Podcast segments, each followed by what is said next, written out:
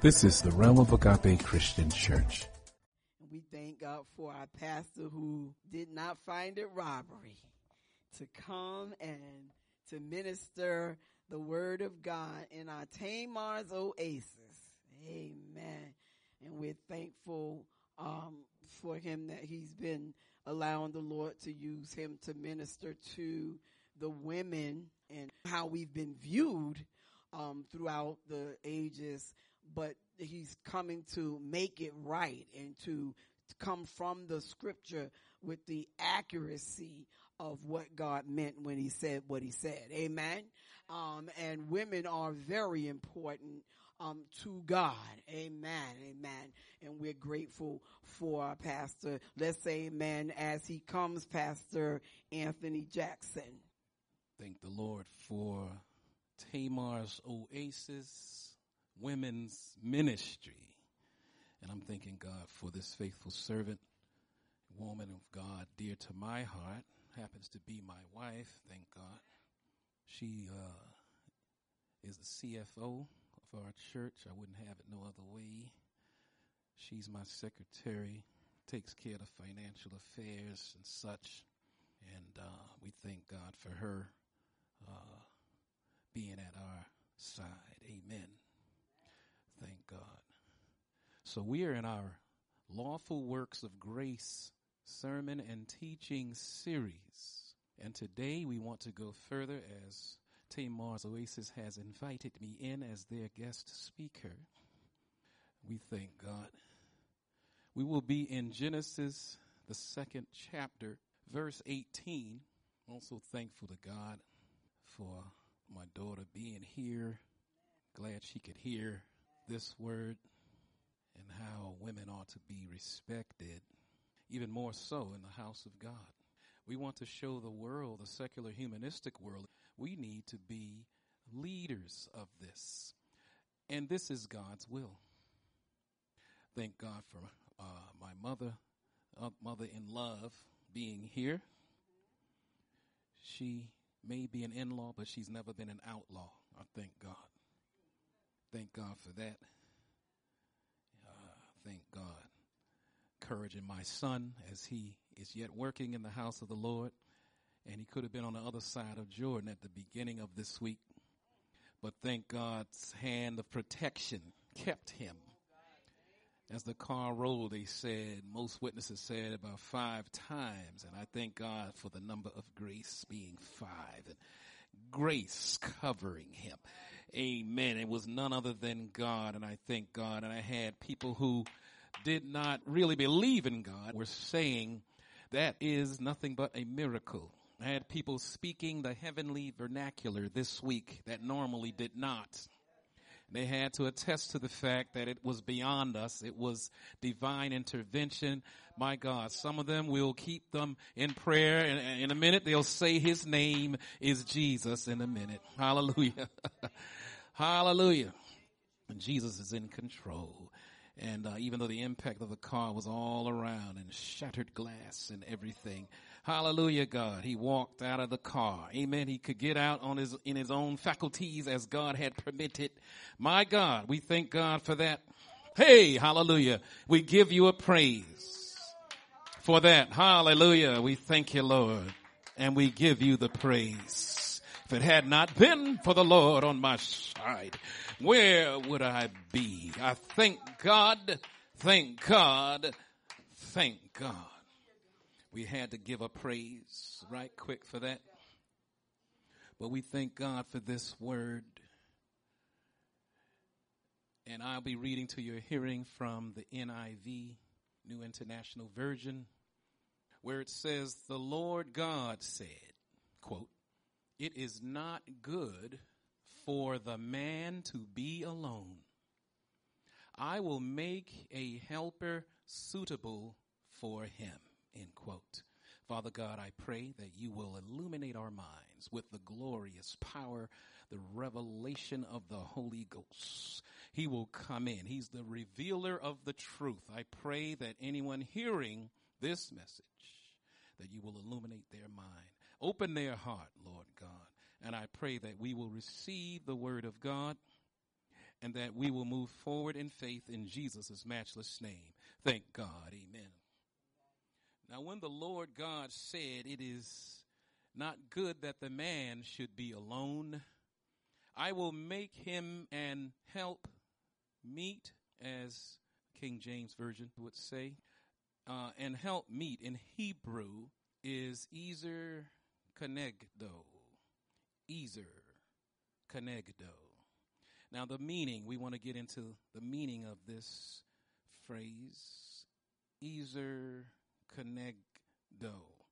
You could see that first part of the phrase in such words as Ebenezer. God is our Ebenezer, our, our rock of salvation. Ezer being salvation, my God. Thank God. So, Ezer has originally uh, two meanings in Hebrew, depending on the pronunciation. It could be to rescue or to save, and the other part of the phrase to be strong. So Ezer is a combination of two roots to rescue, to save, and also to be strong. This word is always used in the context of mighty military acts of rescue and support. And each time this word is used in the Word of God, you will discover that it refers to someone with great skill and a mandate from God. It describes someone in likeness to God himself. So God created us in his what? Likeness, right? He said, let us create man. Amen. In our likeness. So Ezer describes aspects of God's character, not only a helper, but an active rescuer and protector. Nothing suggests a subservient status of the one who is helping. Now, this word is used of God as a helper in Deuteronomy 33 7 from the Berean Study Bible. It says, O Lord, hear the cry of Judah and bring him to his people. With his own hands, he defends his cause. So Judah, Judah is defending their cause. But may you, capital Y, talking about God, may you be a help. And in this verse, it is Ezer. May you be a help against his foes. Now let's look at the word suitable as I read from the NIV in uh, Genesis 2:18. The Hebrew word for suitable, yes, is kenegdo. It means face to face opposite. This word is used to describe a filling in the blank, to make a person complete and strong. You need all parts for the engine to work right. Completeness. Thank God. My wife completes me. Thank God. She's not a half, she's a whole. We are two wholes. One plus one makes one in God's marriage math. Amen. So God created a woman to stand face to face with a husband, being opposite, you know, but equally important in attributes, filling in where he has parts missing, filling in where the man may have uh, some inconsistencies, weakness, for example. She will be strong in that part. Amen and vice versa. But this is Women's Day, so I'm only talking about the women's part. Amen. this is the women's service. So yes, she will be strong, and with her, she makes him strong and complete with herself. Amen. So uh, one day we were uh, eating in a restaurant, a buffet somewhere, and one of the uh, former parishioners we, we, used to worship with in a uh, at a uh, denomination. Thank God. But this person was a leader in the church, and uh, she saw us at the buffet. She said, "Wherever I see uh, uh, Lisa, I see Anthony." Amen. So many couples that does not happen. She says, "You know, so many times, a few times that I saw you all in public, seemingly you're always together." Amen. The two became one, if you will. thank God. And there's nothing wrong with that. But I thank God that today we need to focus on how, if we do this thing right, and God comes in and transforms us by the renewing of our mind, and sin is not imposing on the process, you will be able to see very clearly what to say when someone dismisses female leadership in the Bible. And that's what I want to talk to you today about. What to say when someone dismisses female leadership in the Bible. Now, for egalitarians, as opposed to complementarians, egalitarians are those who stand on the premise that all people are equal and deserve equal rights. Uh, the book of Judges clearly demonstrates God's approval of women leaders.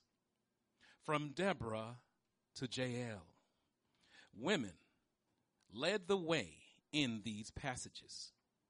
They demonstrate persistence and courage when others, including men, did not. Yet, many who view women's leadership as unbiblical dismiss the pattern of God affirmed female authority in the book of Judges. They attempt to dismiss Deborah and Jael as necessary circumstantial allowances due to lack of available male leaders. But the text doesn't support this reasoning. In fact, the text depicts women in highly effective, authoritative roles. So, what should we say when someone dismisses women's leadership in Judges? Let's look at the passage. And a woman named Deborah, a prophet, the wife of Lapidoth, was judging Israel at that time, and she sat under the palm of Deborah between Ramah and Bethel in the mountains of Ephraim. And the children of Israel came up to her for justice. Let's talk about a few things. I have subheadings, and uh, this first subheading I want to just touch on misogyny and social degeneration. There's a tie. We will see in the book of Judges that it was a pro monarchical text that means it favors the establishment of a monarchy and is written in such a way as to argue that a king is necessary. We know that in scripture it says that people perish because of lack of, you know, knowledge, lack of vision. Where there's no vision, people perish. They don't have the vision of purpose because there has to be a lead, a proper leadership there that is leading the way. And in Proverbs, it talks about the honorable status of a king, how they ought to comport themselves. My God. And in the book of Judges, there's nothing wrong with necessarily having a king, but how they went about asking about it and just wanting to be like other nations. Israel dropped the ball on that because sin is in the world and that's how it is. Uh, it should have been theocracy only. Thank God. God is the king. Thank God. But they want to have a human king. And, and, God let them have what they wanted, but he warned them what was going to happen. But we see here in Judges, because of all of that, the very last verse in Judges says, quote, in those days, Israel had no king because, um, there was such faultiness in flip-flopping leadership left and right. One rose and fell, rose and fell, rose and fell. This is because of the situation with sin in the world. So the people in Israel had no king at a point, and everyone did as they saw fit, what was right in their own eyes. In Judges 21 25. Now, as the narrative progresses, uh, Israel spirals into chaos, showing the reader that, that the people need the stability of a good king.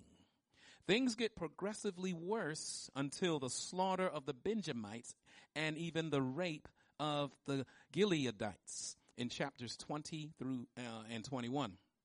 Judges contains some of the, the worst depictions of violence against women in the Bible. is this God's fault? People like to look at the Bible and say, God allowed all of this. But we chose sin over God. And this is what sin does. When sin gets through having its way, it brings forth death. Judges contains, yes, because of that, some of the worst depictions. This unfortunate evidence seems to be correlated to the degeneration of Israel. The inhumane treatment and often lowly status of apathetic inequality of women throughout the book is there as indicting evidence against such sin. Early on, Deborah and Jael are women of valor who save Israel from its enemies. And later on, however, Jephthah sacrifices his own teenage daughter. Delilah is uh, portrayed uh, as a destructive influence on Samson. See, the more they want to blame women. And they say, who steals his strength? But Samson made up his own mind. She made up the bed and he made up his own mind. See, finally in Judges, there was the rape and murder, if you recall, of the Levite's concubine who is not even named in chapter 19. Uh, and that's probably the most disturbing story in the Bible. And it caused a litany of wars throughout the rest of the book. The position of women trends downward uh, throughout the book of Judges. And some commentators see this as connecting gender equality with success and God's favor. Because of the lack of the gender equality, they began to not have success and God's favor. They began to have a degeneration of their society. The stories about women are relatively rare in the Bible as it is, but in the book of Judges alone, there are seven and two women have direct communication with God, direct communication. And that was Deborah in chapter 4 and the mother of Samson in chapter 13. So, we've touched on misogyny and social degeneration. We could see how Israel began to degenerate socially as misogyny increased. So did their degeneration. My God. Now let's look at for a little bit. Uh, the people cried to the Lord for help when oppressed. See, when the enemy came in rushing Rashad, then they felt the need all of a sudden to cry for help. But God said, you know what? When the sun is shining and we got all we need, that's probably the best time to be praying. Amen. Because we could get beside ourselves and get lax and get comfortable. My God. And the enemy sneaks right on in and takes the best of us because we think we got it all. But Deborah was Israel's fourth judge at this time. Like Othniel and Ehud before her, Deborah's story begins with Israel having done evil in the eyes of the Lord, as it is with all uh, the judges coming in. They did some evil they repented when the enemy came in and took over. God delivered them with a quote unquote small s savior because there were several, if you will, military type, prophetic, political leaders who were saviors. These judges were looked upon like that. They would call in for saviors and they would come, deliver them, my God, they would get back on the right foot, get on the good foot right quick, right? but then get off the good foot and get off the beaten track where God says the narrow way is there for your safety. But they got off that track and got on their own track and did what was ever right in their own eyes. Whatever was right in their own eyes, that's what they sought. And it was a cycle. Repent, go back. Repent, go back. God always heard their cry. And in each case, God is said to have punished Israel by giving them over to an oppressive foreign power. And in each case, God responds to their cry for help by sending a judge as a quote, deliverer. Of the first four judges, Deborah's story is the longest by a significant margin. So when they cried for help, some of the best help they got was the ministry of God sent women and they can't deny it. So many of them try to, but God said, you're not going to deny this. I'm going to let these be chronicled in the annals of holy history. You're not going to be able to uh, uh, stamp out the women. No. And now let's talk a little bit about the call and ministry of prophets. Judges uh, 4 was still there. Uh, like Moses and Miriam, Deborah, yes, was a prophet. And uh, in the Old Testament, prophets are people to whom God has sent his spirit. In various ways, these people hear directly from God and communicate God's truth to the people. This position of spiritual leadership was similar to today's preacher or theologian. Prophets uh, were distinct from priests. Priests handled the temple rituals and sacrifices. And uh, priests communicated with God on behalf of the people. But prophets communicated with the people on behalf of God. There is little evidence for or against female priests in the Old Testament. But the blood purity laws would have made it highly inconvenient for women of childbearing age to serve as priests because of that rule. By Jesus' time, this was almost certainly out of the question, though there's evidence that uh, women served as elders in local synagogues. They do not appear to have left us any writings, but there are several recorded examples of female prophets in the Old and New Testaments. There were certainly more whose stories did not survive. Let's talk a little bit now about the high calling of judges, still in Judges, the fourth chapter, fourth verse. So the position of judge appears to have been one of both political and spiritual leadership. And Deborah, it says in the scripture, sat, uh, in the NIV renders the Hebrew word yoshavet, means held court. So Deborah sat under the palm of Deborah, they called it, where she settled disputes, much like Moses and uh, later the kings settled disputes.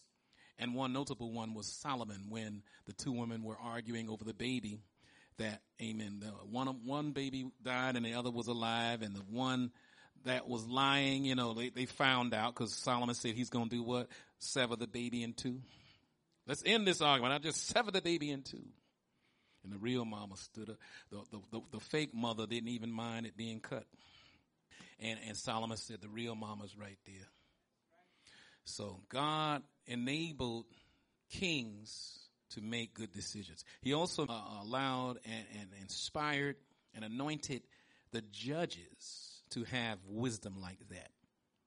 And this woman, Deborah, had that kind of wisdom. And guess what? She accompanied the army when it went out to battle. On the other hand, she also reported the commands of God.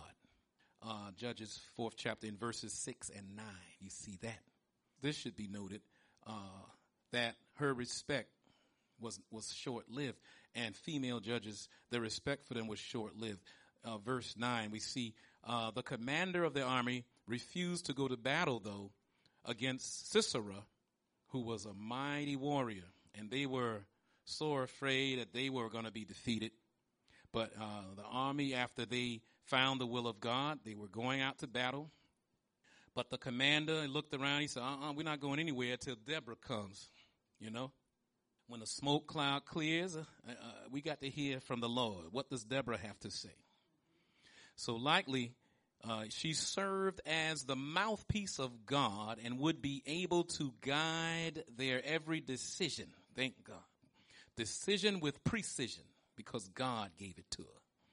Deborah agreed to go, but said, as she quoted the Lord's words, the Lord will deliver Sisera into the hands of a woman in verse 9.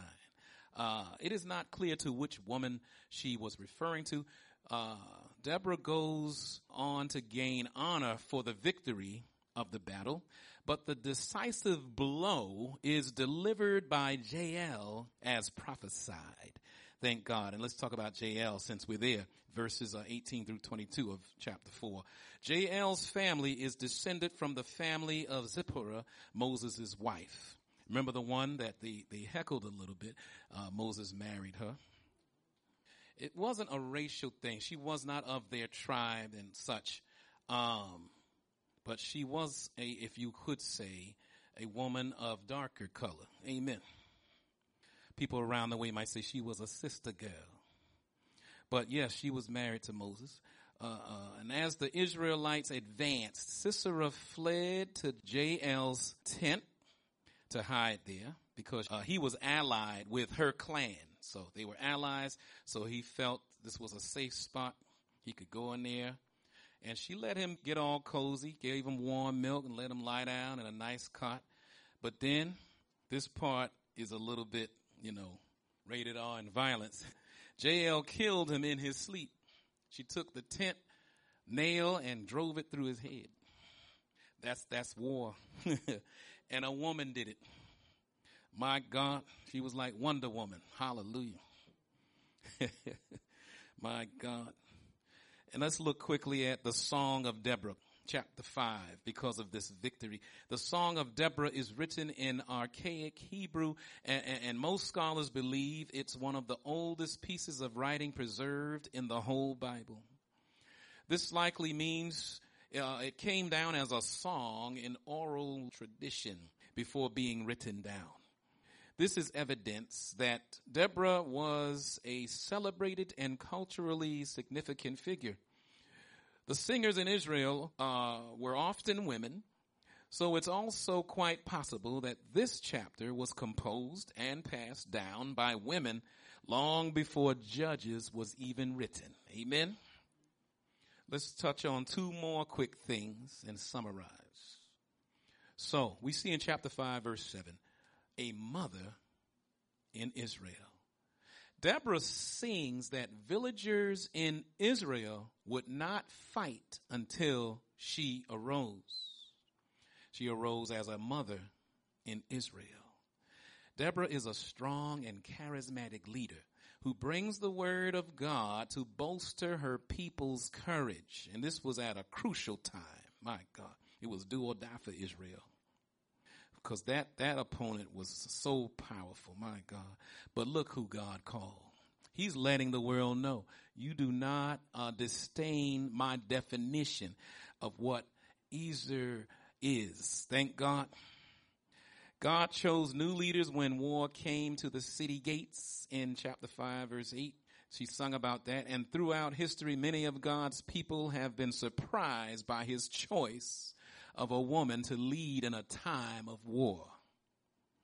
And this is why she's called with her uh, sister at arms, Jael, uh, women who are most blessed in chapter 5 verse 24. Jael's act of violence against Sisera, yes, it's distasteful to us, but to Israel, she was salvation from oppression much like the strong help, that phrase we saw in Genesis 2. And the woman of valor we are very familiar with. We quote a lot on Mother's Day in Proverbs 31. Amen. Jael was a rescuer, living up to the name God gave women. The song calls her most blessed of women in chapter 5 verse 24. Amen. I could see the anointing of Ezer come from my wife as she did not want me to drive after work and be so tired and drive for miles and hours. So she was able to take off from work and handle the business of going to PA in my stead. And she announced it as she was like, I guess halfway there, almost coming back. I said, you sneaky little girl in my text in a loving way though. She said, I don't want nothing to happen to you. Be, you so tired after work. I went on ahead and did it. And I couldn't do nothing but, uh, snicker and grin. My dimple came out and I hugged her. Amen. I said, Wonder Woman, look at you. But my wife is most blessed of women too. Thank God. She got that Genesis 2 and that Proverbs 31 oozing out of her pores. Thank God. Let's summarize and we're done. So what should we say to someone who believes that God doesn't affirm women's leadership in Judges? Five things. You heard them. Number one, Judges contains the worst depictions of violence against women in the Bible. Some commentators see a link between the declining status of Israel and poor treatment of women in the book. If they had treated the women better, they would have had a better society. Amen. I thank God I have a good society in my home because I do not strike my wife. Amen. Thank God. My words are even better these days. Amen. She has trained me well. Thank God. Thank God. God used her, amen, to help me this their day. But I'll tell you about how God used me to help her on the men's day. Number two, through stories uh, in this word, in this text, we see a lot of good things. And if we don't look keenly, we could miss them. Uh, because those stories about women are relatively rare in the Bible. Judges contains seven stories and two women have direct communication with God. Thus, this suggests that God uses and speaks authoritatively through women. Number three, there is little evidence for or against female priests in the Old Testament. Thank God for that. And we could quickly overlook that.